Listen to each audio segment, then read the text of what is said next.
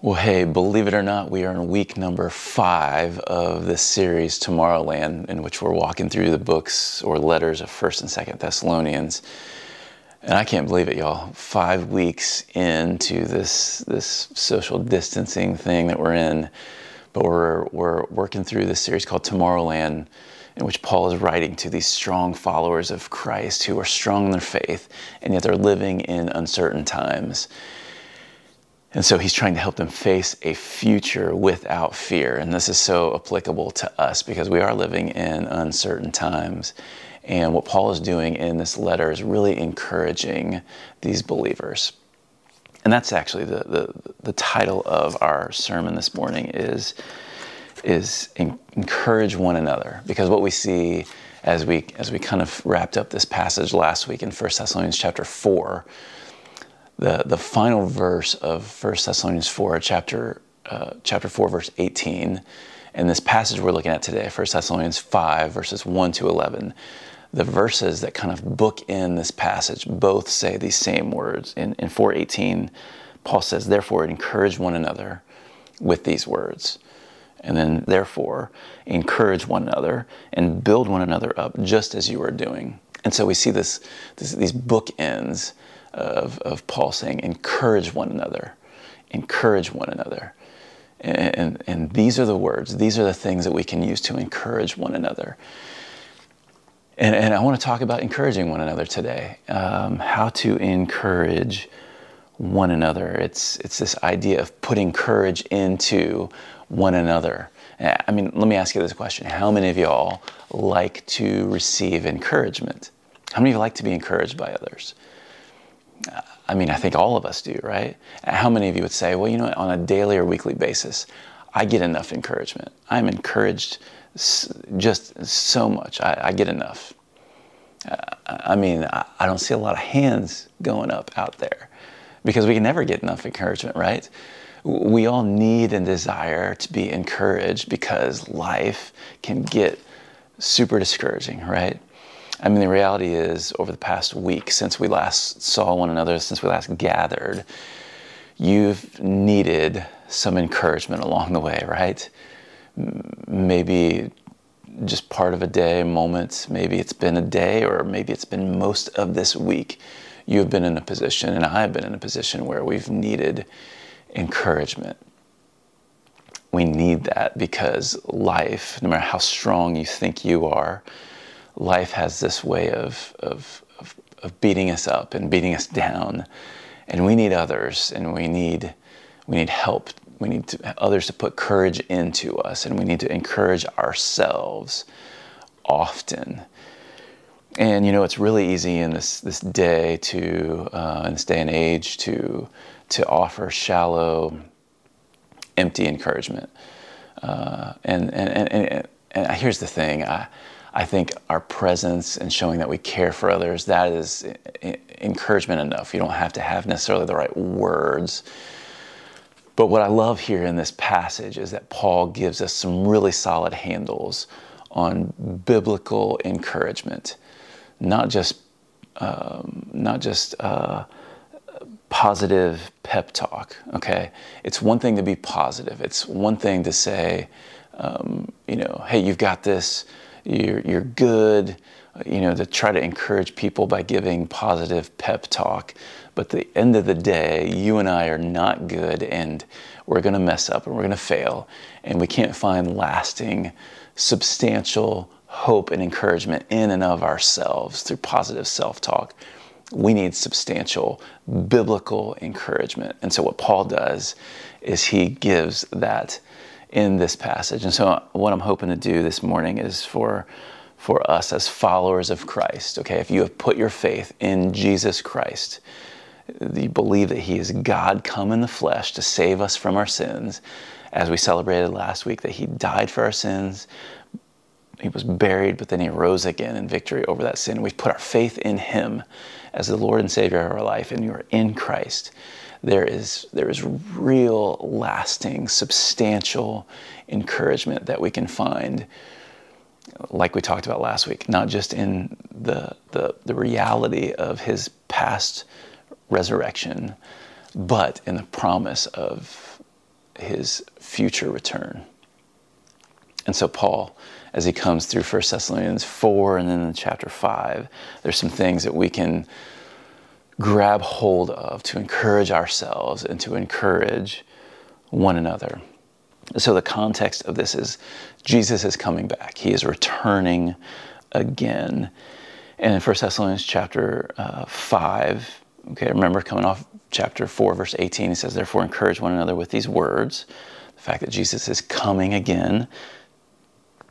Now concerning the times and the seasons, brothers, you have no need to have anything written to you, for you yourselves are fully aware that the day of the Lord will come like a thief in the night. While people are saying there is peace and security, then sudden destruction will come upon them as labor pains come upon a pregnant woman, and they will not escape.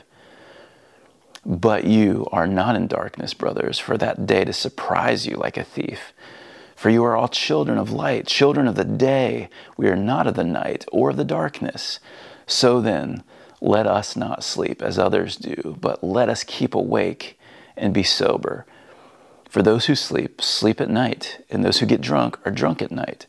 But since we belong to the day, let us be sober, having put on the breastplate of faith and love, and for a helmet, the hope of salvation.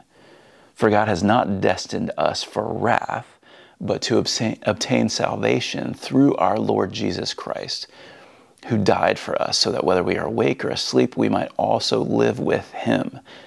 Therefore, encourage one another and build one another up, just as you are doing.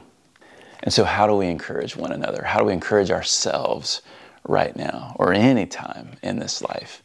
He's talking about some things. Let me remind you of some things that you know are true. I don't have to remind you, but let me remind you, all right? And there's three things that I want to remind us of today. First thing is this. Remind one another, remind yourself of our eternity with Christ. So Paul, as he's talking about this, this coming again of the Lord, he, he refers to it in this specific phrase. He calls it the day of the Lord. The day of the Lord. And one of the cool things, I remember this early on in my faith as I was starting to study the Bible. Uh, I had a mentor, uh, you know, a teacher that, that, that told me, he said, hey, go into your a, a Bible program, whatever Bible software you, you want to pick, and do a search. Okay, search. And I want you to search for the phrase, day of the Lord, or that day. And what happens is if you do this, you plug in those words, that day, or just day, or day of the Lord, what you're going to see all throughout Scripture is it's constantly the biblical writers, the authors, God himself is always pointing us forward to the day of the Lord. He's always pointing us to the fact that Jesus is going to come and establish his kingdom. The Old Testament saints, what they were looking for was this Messiah who was going to come and be this military power, and it was going to establish his kingdom on earth and and and upset all of the political rulers, and he was going to make his presence and his power and his reign known. And that's why when Jesus came the first time, he came in a totally different way than they expected. He came humble, and he came as a as a baby, and then he came as this humble servant leader who laid his life down. And so he came so, so much differently than they anticipated. But what they were looking forward to is still going to happen. He's going to come, and he's going to rule, and he's going to reign. And his kingdom is going to be on earth as it is in heaven. He's going to come, and this is referred to as the day of the Lord. And it's, it's specifically a day when he's going to come physically, but it's also referring to this period of time when he's going to come and establish his kingdom on earth. And it's what all of human history and all of our lives as followers of Jesus, it's what it's pointing to. It's when he's going to finally and fully establish justice, and when he's going to make every wrong right, and he's going to wipe away every single tear, and he's going to rule in peace and righteousness. And it's going to be an incredible thing. It's eternity. It is our happily ever after. And this is what Paul is encouraging them with. This is what he's pointing them towards. And he's, he's defining for us how it's going to happen in, in First Thessalonians four and five. He says it's going to come. Let me, let me kind of give you the rundown. And we started talking about this last week. It's going to come. He He's going to come as a thief in the night. In other words, it's unexpected. It's it's it's when you're you're not looking for it. You know, when does when does a thief come? Not at noonday, right? Not in the middle of the day when the sun is shining and everyone's awake and alert. No, he, a thief comes in the middle of the night, when it's dark, when everyone is, you know, sacked out, not paying attention, when it's unexpected, when everyone is most vulnerable. That is when the thief comes. And Paul says Jesus is going to return like that. He's going to come when you least expect it, when you're when you're not ready for it, at an unknown time. Okay, let me give you an April twenty twenty illustration. It's not like those of us who uh, who may be waiting for a stimulus check or a tax refund to come, where you're paying attention, you're expecting it, you're looking out, you're you're Googling, where's my refund, right? No, it's going to come when you're least expecting it. That is when he's going to come like a thief in the night. But the way that Paul describes this is, but if you belong to Jesus, if you've put your faith in Christ, this shouldn't surprise you. It shouldn't be unexpected. It shouldn't overtake you. It shouldn't scare you. No, why? It's, it's because he's not coming to get you like a thief. He's not coming to harm you. But he is coming to get you. He is coming to take you to be with him forever.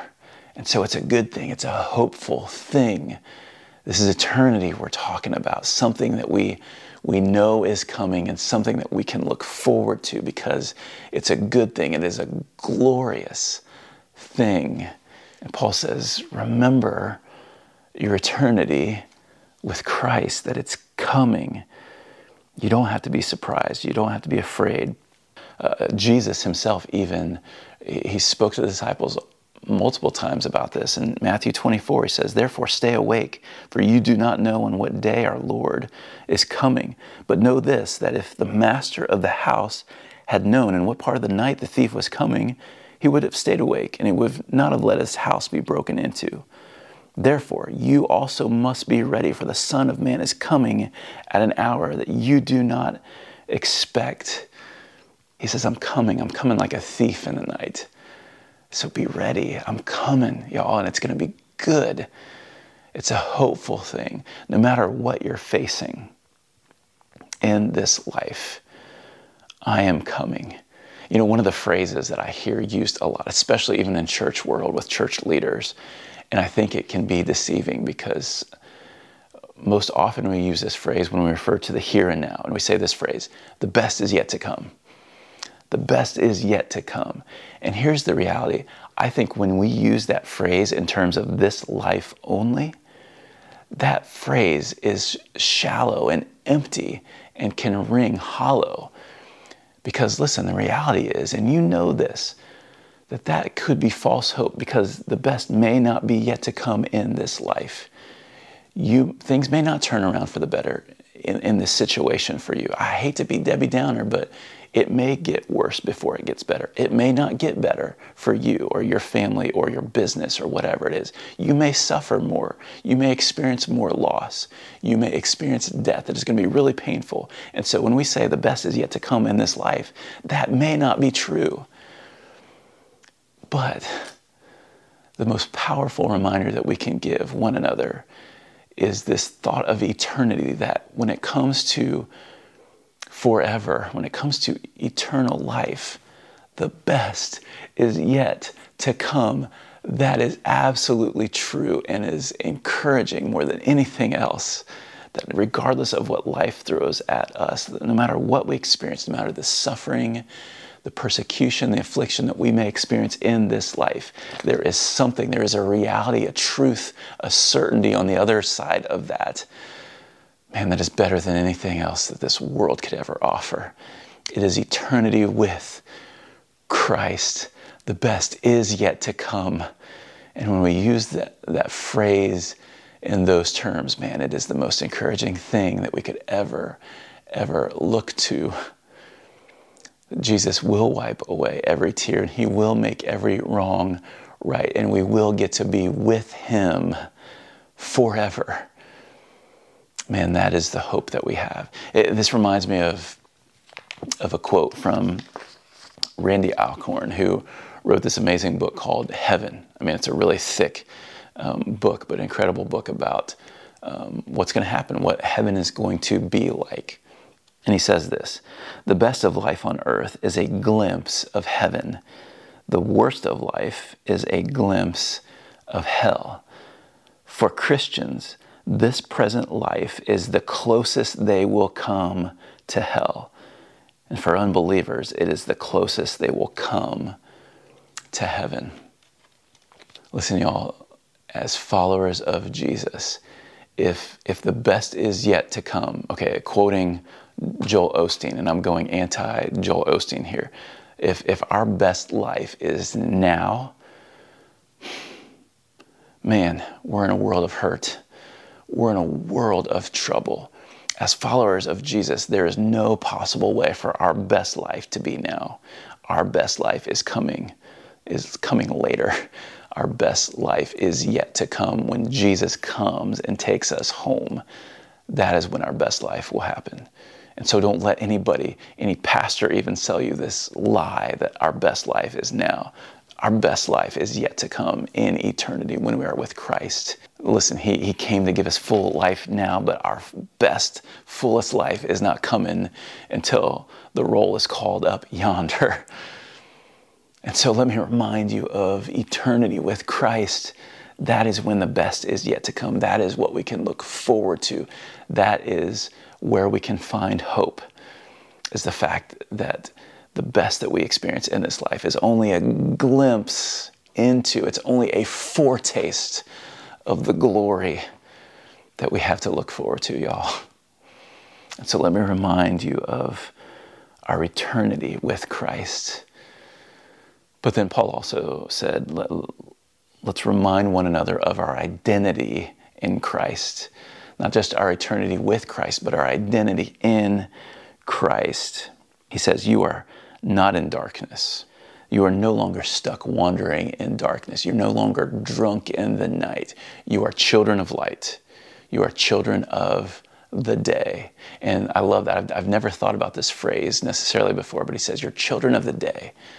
Now remember that phrase he just used. We're waiting for, we're looking forward to, we're hopeful for the day of the Lord.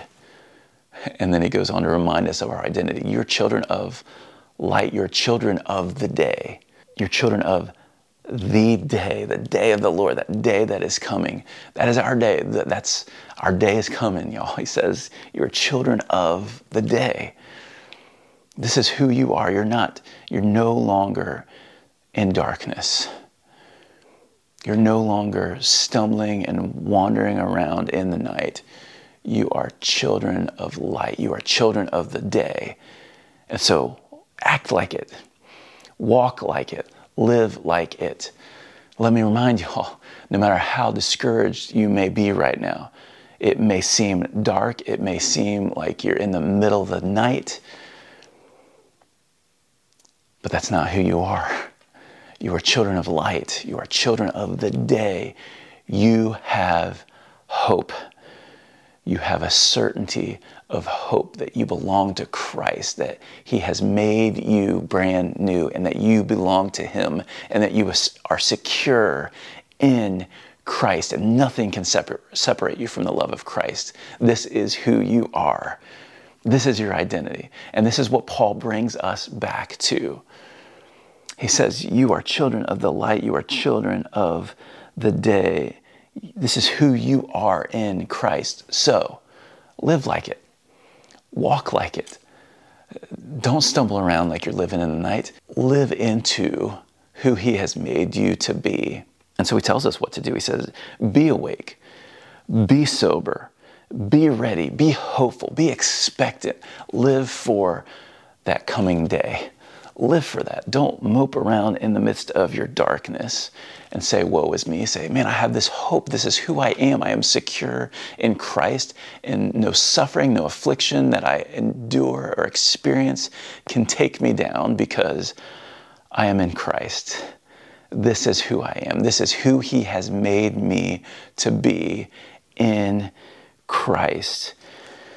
So remind one another of our eternity with Christ. Remind one another of our identity in Christ. And then the third one is this. Remind one another of our destiny in Christ. Our destiny in Christ. You know, perhaps what's most unsettling about our current crisis that we are facing is that we don't know what's next. We don't know what's around the corner. Maybe for you, this is what causes fear and anxiety to, to rise up in you, is I don't know what's around the corner.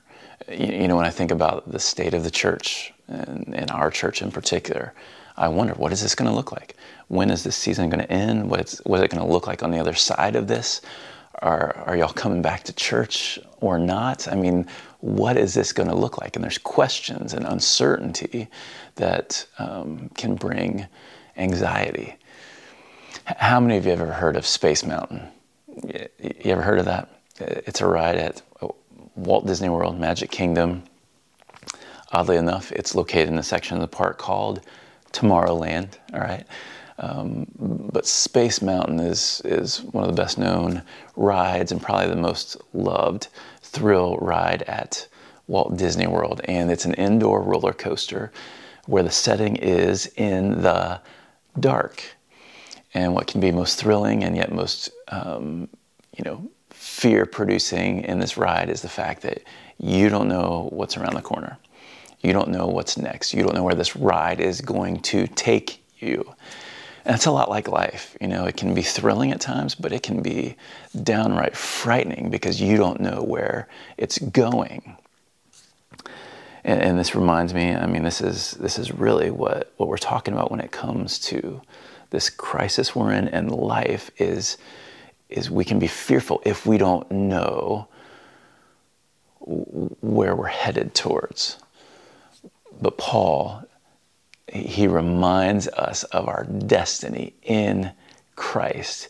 He says in, in verse number um, nine and ten of First Thessalonians five, he's not destined us for wrath, but for salvation. Our, our, our destiny, we're not destined for wrath, to, to receive the punishment of our sin. That's why, that's why we celebrate Easter, because Jesus on Good Friday, he took, he took our, our, our punishment. He took the wrath of God, the punishment that we deserve because of our sinfulness against holy God. He, he absorbed that wrath for us. He is our substitute. And because of that, when we put our faith in Christ and we receive His righteousness in exchange for our sin, we are no longer children of wrath. Ephesians two talks about this. This is who you were. You were dead in your trespasses and sins. You were by nature children of wrath. This was your destiny. But now that you are in Christ, now that you have put your faith in Jesus, he says you're not destined for wrath anymore. Your destiny is salvation. You are saved from the wrath of God. You are saved from eternity, separated from God. You are saved from hell. This is your destiny now. It is salvation. And he goes on to say, not destined us for wrath, but to obtain salvation through our Lord Jesus Christ, who died for us. We're destined for salvation, and it comes through Jesus Christ, who died for us. It's not through our own self-effort. It's not through our own good works. It's not through our own religious activity. No, it's through our Lord Jesus Christ, who did everything that was necessary to bring us salvation, who did everything that was necessary to help us escape wrath and to give us favor with God. This is our destiny.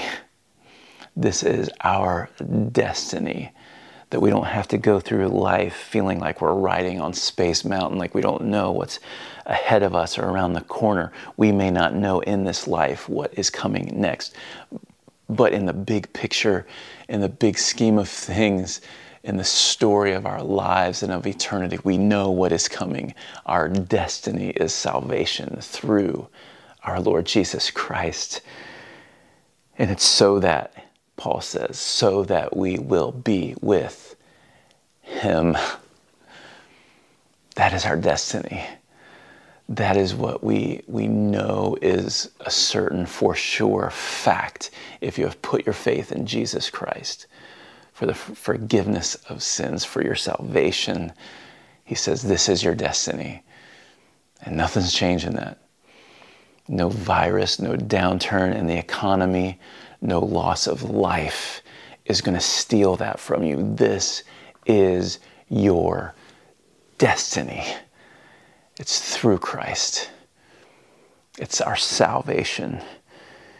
In Ephesians two, uh, later on in this passage, verses eleven through thirteen, Paul says, therefore remember that at one time you Gentiles in the flesh, okay, before you came to faith in Christ, verse twelve, remember that you were at that time separated from Christ, alienated from the commonwealth of Israel, strangers to the covenants of promise, having no hope and without God in the world. This is who you were at that time. This is your former self, your former story. You were, you were separated. You were alienated. You were strangers. You were without hope. You were without God. This is who you were. This is your B C before Christ story. But, verse thirteen, but now, in Christ Jesus, you who once were far off have been brought near by the blood of Christ. This is your story now. This is your destiny now. It's no longer wrath. It's salvation through Christ Jesus. But now you are brought near by the blood of Christ. This is who you are, and this is your destiny. It's salvation. It's salvation. John three thirty-six, Jesus said, whoever believes in the Son has eternal life. Whoever does not obey the Son, or whoever does not believe the Son, shall not see life, but the wrath of God, what, remains on him. So if you have believed in Christ, if you've put your trust in Christ to cleanse away your sins, to forgive you of your sin, if you have obeyed, if you have obeyed through faith, you have eternal life. That is your destiny. It is eternal life. It started the moment you put faith in Jesus, and it will extend on into eternity. Eternal life, that is your destiny. But if you have not believed and obeyed Christ, the wrath of God remains on you. It remains on you. And so, follower of Jesus, believer in Christ, we know what's ahead. We know what's ahead. We know what is coming. It is our happily ever after. It's like we're riding on Space Mountain, but they flip the lights on. We know what's around the corner. We know our destiny. It is salvation. It is eternity with Christ. It is security in our relationship with God because of Christ and what He has done, the person and work of Jesus. That is our identity. And so let me encourage you this morning. Let me remind you of the things that give us lasting, substantial, biblical encouragement. Your eternity with Christ. The day of the Lord is coming. Jesus is coming for you. He's coming to get you, to take you, to be with Him forever. The best truly is yet to come. We have something to look forward to. Eternity awaits you. Let me remind you of your eternity with Christ. And then let me remind you again of your identity in Christ, that this is who you are. You're a child of light. You're a child of the day. You're no longer in darkness. It may feel dark. It may feel shady. But you are a child of the day. You're a child of the day. This is who Christ has made you to be. Your identity is determined. Your identity is determined and it is secure. Let me remind you of your identity in Christ. And then let me also remind you of your destiny in Christ.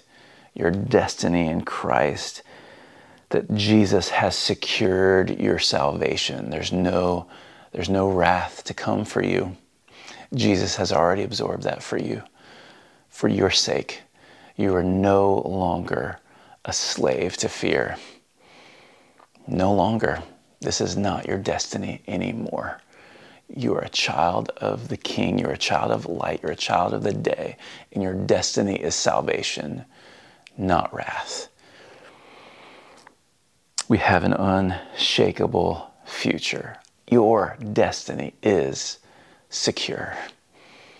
And so let me remind you of these truths, of your eternity to come, of your identity in Christ, and of your, your destiny that is secure. Paul said, encourage one another with these words. Encourage one another with these words, because, and here's the bottom line, nothing is more encouraging than being confident of our eternity with Christ and our identity in Christ and our destiny in Christ. Nothing could be more encouraging to us than for us to be able to be confident, to have confidence in our eternity, in our identity, in our destiny in Christ. And so we can be, we can be encouraged by these truths. We can remind ourselves and we can remind one another of these truths and be confident and be encouraged by these things. But maybe today that's not your story. Maybe you've never put your faith in Jesus Christ as the Lord of your life. You've never confessed your sin. You've never surrendered your heart and your life to Christ. And so what would be true of you is that you are not in Christ. And the things that we've talked about today are not true for you.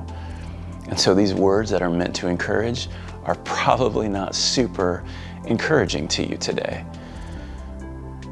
But the most encouraging thing that I can share with you right now in this moment is the reality that these things that we've been talking about can be true for you too. They can be the reality for you. They can be, um, th this can be your eternity. This can be your identity. This can be your destiny. If you think about your eternity, the reality is that Jesus is coming and his coming will for you. That if, if you are not in Christ, without Christ, his coming will come like a thief in the night. And it will come as a shock and a surprise, and you will be unexpected, and you will be unprepared for his coming. In your identity, the reality is that spiritually you are still stuck in darkness.